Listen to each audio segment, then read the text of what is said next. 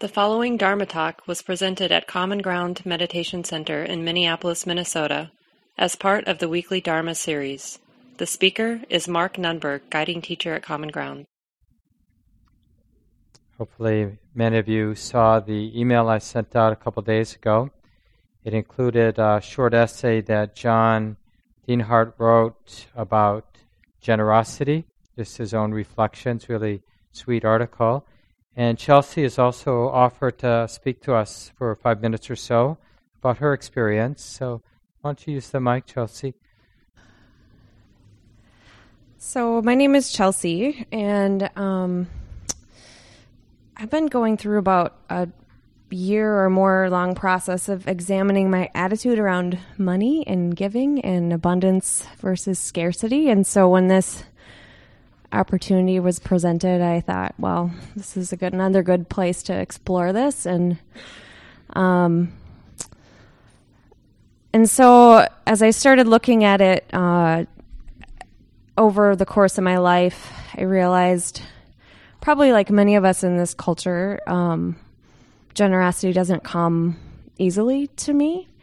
Um, it there there always is this pressure of um, I have to give something back if I receive something, and I'm looking for what I can get if I give something. Um, and there's often a, a sense of uh, fear that's in there. And for me, maybe even stronger than the fear, there's a sense of guilt, of um, uh, like necessity, obligation in in giving and I I grew up in a family that was very uh, involved in service, eh, where like my dad would pick up people from the street with cardboard signs and bring them home and give them jobs, and um, my mom was always volunteering, and so I kind of naturally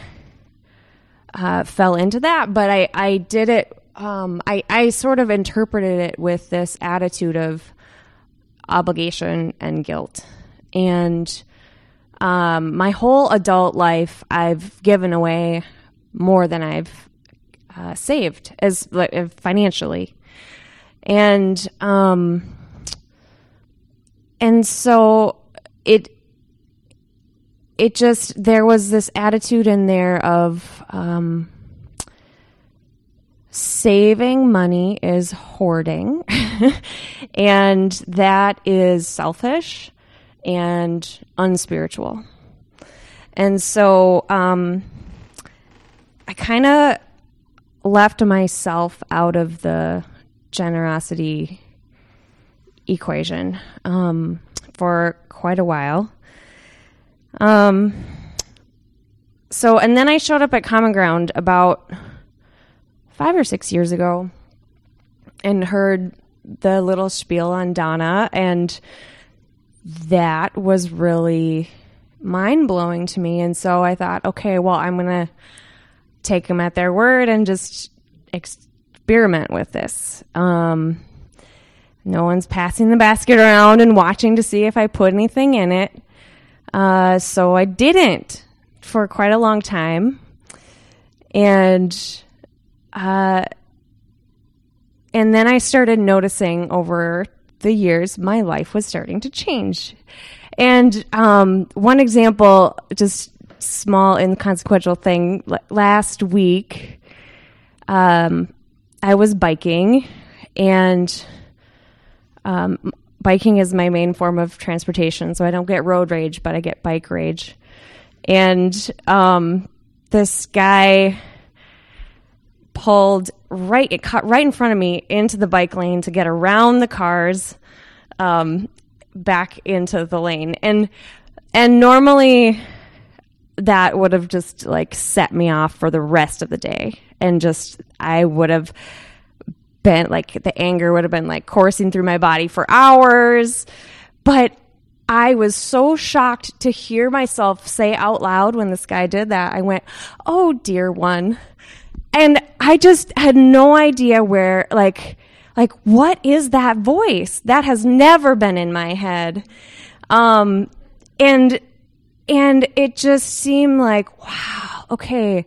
So that all of that cultivating of compassion and kindness and equanimity um, showed up in that moment. And it, it seemed like um, all of those qualities that we practice are those boundless qualities of the heart seem to be related to generosity um, because they're they're about abundance.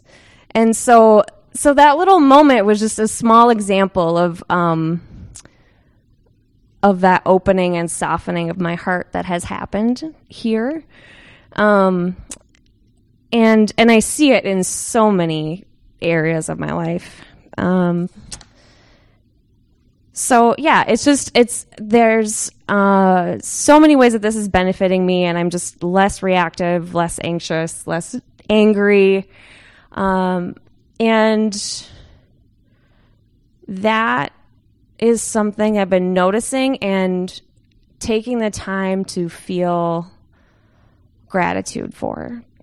And I I also noticed like when recently when I start come I come in here and I I, I cry almost every time out of joy, just like looking at everybody. And I don't even know half the people in the room, but I'm so touched by what's happening here. And uh, a few weeks ago, I was reviewing my finances and I decided to start giving regularly um, to Common Ground. Uh, and in the following breath, literally, I decided to open a savings account for myself. And both of those things felt so good. Um, and, and so I just like set up both of the recurring payments back to back and it was like, oh yeah, like that's what, that's what they're talking about here is like, do what feels right and take care of yourself too, because giving too much doesn't feel good. Um, and and and not giving at all doesn't feel good either. I mean, there was that period of just observing, but but now that I can see that my life is truly changing, it's absolutely a joy to give back and um yeah, so I'm very grateful for this place. Thank you. Thanks so much, Chelsea, for sharing. And remember if you feel brave and just it's just such a powerful thing to hear from people. Consider doing it for the fall course if you're going to be part of that. So thanks to both chelsea and uh, john who wrote the article. If you didn't get a chance it's in the email there. You can take a look at it so we'll have small groups later today tonight um, and as hopefully you know, it's our last class. And so we should be, as you maybe felt at the end, completely awakened, right? that experience of putting down the load. Maybe some of you, hopefully everyone, or most of you, read the excerpt that I sent um, with the article by Ajahn Thanissaro Thanissaro Bhikkhu, just one paragraph or two paragraphs from that. So you focus on letting go, right? So the last um, four instructions really blossom into a letting go. And there's a, the whole thing is about letting go, but this is sort of the letting go without remainder. It's a, letting go of even the latent tendency to cling, not even uh, confused or caught by the habit to cling, the habit to grasp. So he writes So you focus on letting go. According to the text, first there's a focus on dispassion, then the focus on cessation, and finally a focus on total relinquishment. In other words, in the final stage, you let go of every kind of doing, every kind of volition, of the producer, of the consumer, of the observer, even of the perceptions and the thought fabrications that make up the path. Right? Even the Dharma coach, the part of your mind that's telling you how to practice, like the voice that's saying, now you let go. Right? You let go of that too. But this is real important. Letting go doesn't mean you have to suppress or repress anything. Right? So I like I've been saying I know it won't work for everyone, but let it rip, right? That's another like because you might need different words or different phrases than just letting go or letting be or allowing, right? So there are different because different phrases bring out different ways the mind's still holding, still dependent on something, ground or whatever, becoming enlightened, when the path factors have done their job, you can let go of them as well. All this takes place right at the breath, at the point where the mind and the body meet at the breath. This is why the Buddha never has you totally drop the breath as your theme of meditation. Progress along the path comes simply from staying right here and growing more and more aware of what's going on all around right here. You develop a more all around awareness, not only all around in the body, but also all around in the mind, right? Everything's included. That, that was me, not Ajahn. You see through the blind spots that allowed you to consume experiences obliv- obliviously, forgetting the fact that you had to produce them. And this is a great simile. It's like watching a movie, two hours of lights flashing up on the screen, and then later seeing a documentary about how they made the movie. You realize that months, sometimes years of labor went into it, and the question becomes was it worth it? A few brief hours of empty enjoyment, and then you forget about it, despite all the work, all the suffering that went into making it. So when you look at all your experiences in the same way, seeing all the effort that goes into their production and asking if it's worth it. But like even in that third set of instructions where we're experiencing the mind, gladdening the mind, quieting the mind, stilling the mind, releasing the mind, as fabrications go, as sense experience goes, that's a pretty beautiful, simple, peaceful, but even any dependency, any ownership of that quiet, of that mind, that heart that's empty, that mind that's peaceful, right? It's like it's stressful to own that or to need that. And we can this is what we learn in the fourth set of four instructions is we're realizing that even when we get what we want, it's stressful. So we finally get a peaceful sit, right? But the dependency, the identification is stressful with that peace. Being the one who needs a peaceful sit. That's a stressful fabrication or construction of the mind. So that can be let go of. So, in a way, I mean, it's again, words aren't that useful here, but one that I found helpful, in part at least, is the sense of a free fall that doesn't end in hitting the ground, right? Just like a just a, a movement, but no resistance, no friction. So nature is that flow. It's a way of relating to nature, which is a movement but without resistance, without projecting anything on or having to make anything up around nature. The story that I often tell, many of you have heard it many times, but it's just a useful story about the wish fulfilling tree. You know, about the person in the hot sun wishing there were a big shade tree, and sure enough, a big shade tree arises, sits down, relaxes, has the thought, be nice to be hanging out here with another interesting person, and sure enough, an interesting person shows up. They're hanging out under the big shade tree, enjoying the cool, relative cool And he imagines, well, it'd be really nice to have some food and drinks. And sure enough, some food and drinks arise, show up in the scene.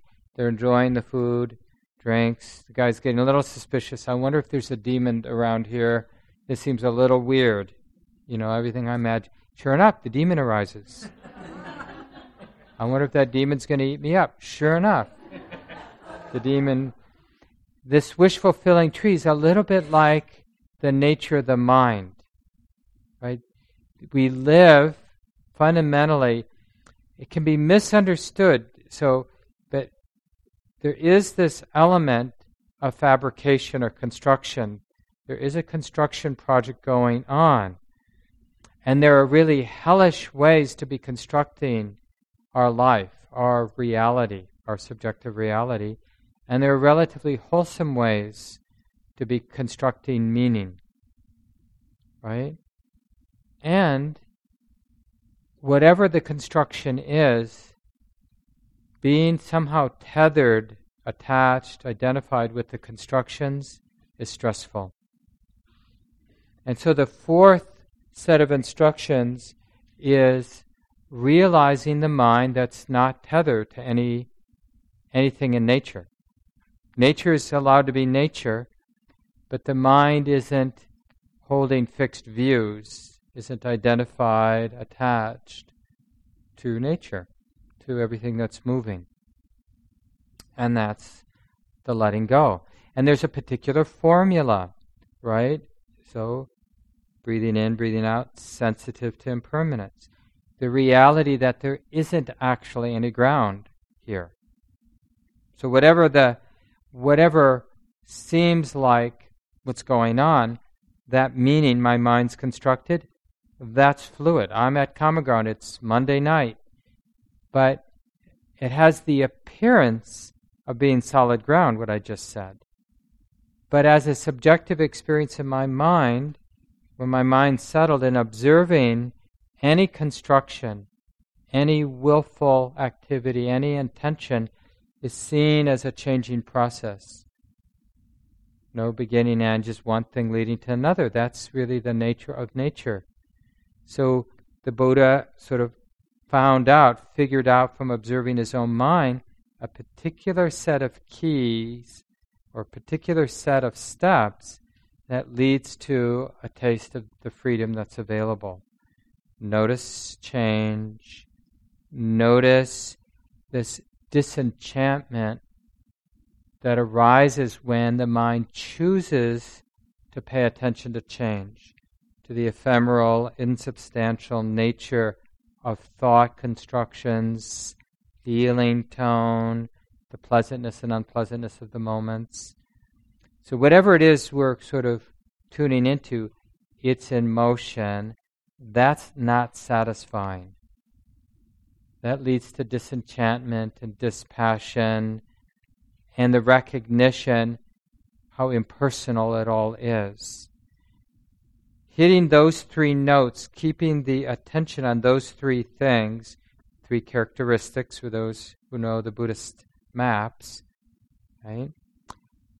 this is when we talk about insight, when you hear people talk about insight, they're talking about seeing the changing, unsatisfying, dissatisfying, and impersonal nature in a deeper way, in an earth shaking way.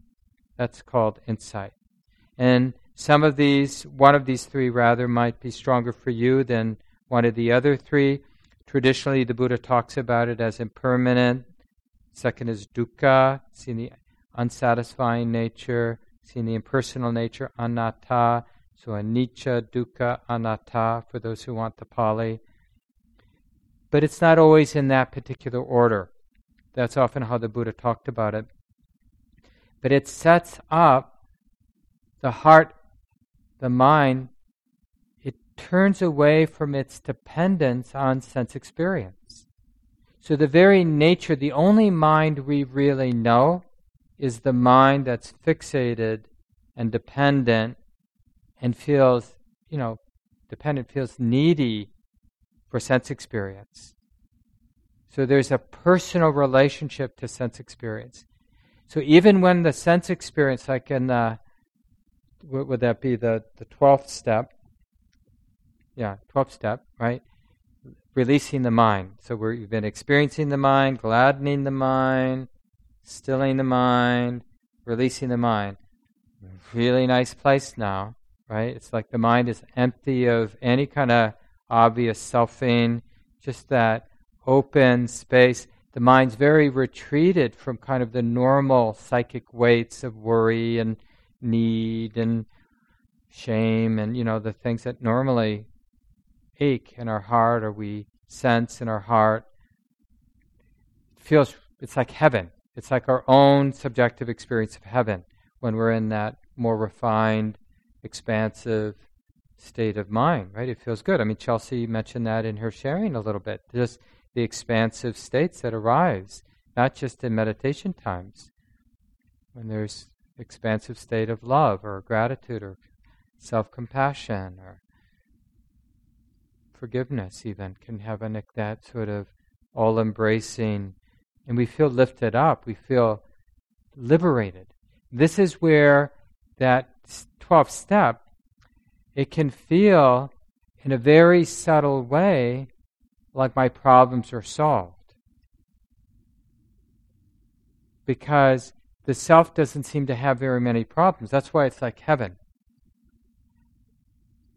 But there's still a sense of a somebody dependent on that space, on the absence of affliction, the absence of gross, dense, painful, even experience. So the, the fourth set of instructions is really uprooting the latent tendencies because it's still a setup, even though it's a really nice setup. It's a setup for when that changes and the mind isn't in that expansive, peaceful, still space anymore. And then it can feel like a real fall from grace when, you know, somebody's not treating us the way we want to be treated and we even can have doubts when some of the more gross emotions reemerge. We wonder, was that even, did that even happen to me? You know, it seems so far away. We wonder, like, was I just faking it? Was that real, that experience I had? So, a lot, like when, when we have more experiences of peace, then we kind of go back to this work of uprooting the tendency to grasp once we get a taste of how much space, how much freedom might be available, then we really are interested in changing our relationship where we had the more than any habit, there's the habit in the mind to feel dependent that sense experience is going to deliver something for me. And so it's we're really going to tra- transform that habit to realizing the mind that's not dependent, that's not attached to sense experience. And, you know, in different, you know, there's so many different expressions, and generally, especially in Theravada Buddhism, you're not encouraged to even talk about these glimpses of that sort of experience of freedom, but it's always surprising that freedom. Because it's not about sense experience. It's about the not clinging to sense experience. It's not a nice experience. It's the mind not clinging to whatever experience. It's realizing that mind that doesn't that isn't tied or tethered to nature that's moving. It's not so much that it's not nature, but it's not what's in motion. It's not dependent on what's in motion. And the, the sort of root of suffering is what's in motion isn't dependable. Yet our whole existence has been built around looking for safety in something that can't deliver safety. So that's why we're so frustrated, even when we're pretending to feel good. you know, frustration is around the corner. I mean, we've had moments when we felt really good, right? But like I said, it's a real setup when frustration comes back in. How can that be? It's really shocking, like when we do actually access really peaceful places or places of expansive love, and to realize that we're not out of the woods yet. It was just what it was. It was a really nice experience. And maybe healing, emotionally healing in a very deep way, therapeutic in a very deep way. But it's not what the Buddha was pointing to. It's sort of, you know, fireworks along the way or pleasant resting spaces along the way. So it's okay for the fourth set of instructions. And of course, insight can arise anywhere along through any of these steps. And of course, eventually the steps are designed to be quite fluid how we're working with them. But in the small groups tonight, it might be useful to talk about um, your mind, our mind's relationship to these, hitting these three notes of impermanence, dissatisfaction, the just that really using the experience of disenchantment, not thinking of it as a problem. Like maybe the mind's wise. Like I, I've been sharing, you know, around food, you know, even though I have a lot of habit energy to kind of seek out delicious food, it's like I just don't believe it as much as I used to. You know, I really I'm noticing that and it's such a interesting experience. Like I watched walked rather to the Birchwood, which is close to where I live today in the middle of the day when I was working on the program. And uh, they often have leftover morning danishes for very inexpensive. So I picked up an old, uh, I mean, not old, it was eight hours old or something like that whenever they bake them in the morning. Um, I guess it was some kind of coffee cake. And, uh, you know, I just, I remember, you know, because they wrap it in cellophane, you kind of look and say, oh, yeah, there's like, looks like peaches in there, and you got that nice little crumble on top, and it had some real weight, you know, like, I was like, oh, that's substantial. And like I was noticing that, I was carrying it home, had with my afternoon tea. And, it, you know, it's just like, it wasn't satisfying. I mean, I knew that if, if, if you had asked me, will this be satisfying? I knew it wouldn't be satisfying. But it was, it's like, like built in to sort of treat myself. If, if something, you know, I try to convince myself to go to the co-op and get organic ice cream. but I just, just like, you know, it just didn't seem satisfying. I thought, well, a walk would be nice, even if it is just a block, you know, and it won't be a lot of money, you know. But just that, like, really, instead of thinking of it as a problem that the coffee cake wasn't satisfying, like getting curious about dissatisfaction. And for me, uh, more than the impermanence, it's really been the unsatisfactoriness. This I've been chewing on this since I was in high school. My mind has been fascinated by how unsatisfying things are, even in high school. Like I started to notice that achievement wasn't very satisfying. Getting a good grade. I was really into track and cross country. I was a pretty good runner in high school. You know, and just like training hard to win another race or to break my, you know, get another personal best for the mile or for the half mile. Like somehow it's just like started to become really unsatisfying in junior and senior year. And uh, and like even working hard to make people like me and to be cool. I mean, not that it was ever that cool, but just like fitting in, like we all tried to do in high school, right? It's like that just, just didn't seem worth the effort. And I, I've been sort of tracking this dissatisfaction or disenchantment not as some kind of depression, but as so this is what you can talk about. One of these three things, maybe you notice your mind has been more interested in the impersonal nature, the changing nature, ephemeral nature, or the unsatisfying nature of any experience or all experience. And how that sort of sets the heart up, aligns the heart in a way to have some intuition of a completely out of the box way of being, what in Buddhism we call the unconditioned.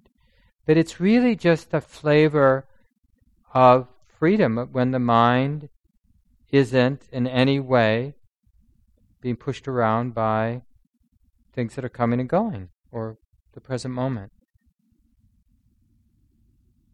It's, I often say, like the taste of these insights is it's okay. As crazy and imperfect as my life is, as my mind is, as my body is, as the world is, in a shocking way, that's okay. Like, my heart isn't burdened. Doesn't mean I'm not going to work for justice or do a good job or but I'm not I'm not in opposition to anything. My heart isn't in opposition to anything. The mind understands that as a possibility. The heart in a non contentious relationship. And not because the moment is a particular way. It's like an option at all times, this non contention, this non opposition. And lo and behold, it really frees us up to more skillfully participate, more fearlessly show up and do what needs to be done in life. So that, you know, that's sort of the area. But of course, anything about your practice related to what we've been looking at these eight weeks this summer would be useful. Remember, you, you don't have to talk all three of your minutes. You can go quiet and just reflect, and the people you're with will help you hold that silent space where you just continue to reflect like, do I have something I want to share that would be good for me to share that as an act of generosity? I mean, this is another way to give back to the community is to be fearless about like, I have a mind, I have a heart, I have a practice. Why not just put it out there in all its glory and glory? right? This is this is how it is for me because it will be useful for the other people. I guarantee it. Right? It's one of the true worldly blessings is hanging out with other people who have been observing their mind and heart and learning from each other. It's like real community. It's like what's that line from the Bible when some of you can help me with this. When one or more of you gather in my name, is that what it goes like? And what's, where does it go from there? I can't hear you. There I am. Yeah, yeah, yeah. So that you'll be in the presence of the desi- divine, right? And so it's the same thing when we're talking about our experience as a human being in this non-judging, straightforward.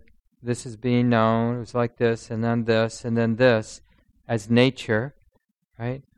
We're kind of close. We're in the vicinity of awakening and insight and something truly beautiful. That's really what we experience in these small groups. So it's really worthy of kind of bringing some respect. Sit close, be in your body, give everyone their two or three minutes to share what they have to share, even if it's just silence. And then at the end, just open discussion for the last three to five minutes. This talk, like all programs at Common Ground, is offered freely in the spirit of generosity. To learn more about Common Ground and its programs, or if you would like to donate, please visit our website www.commongroundmeditation.org.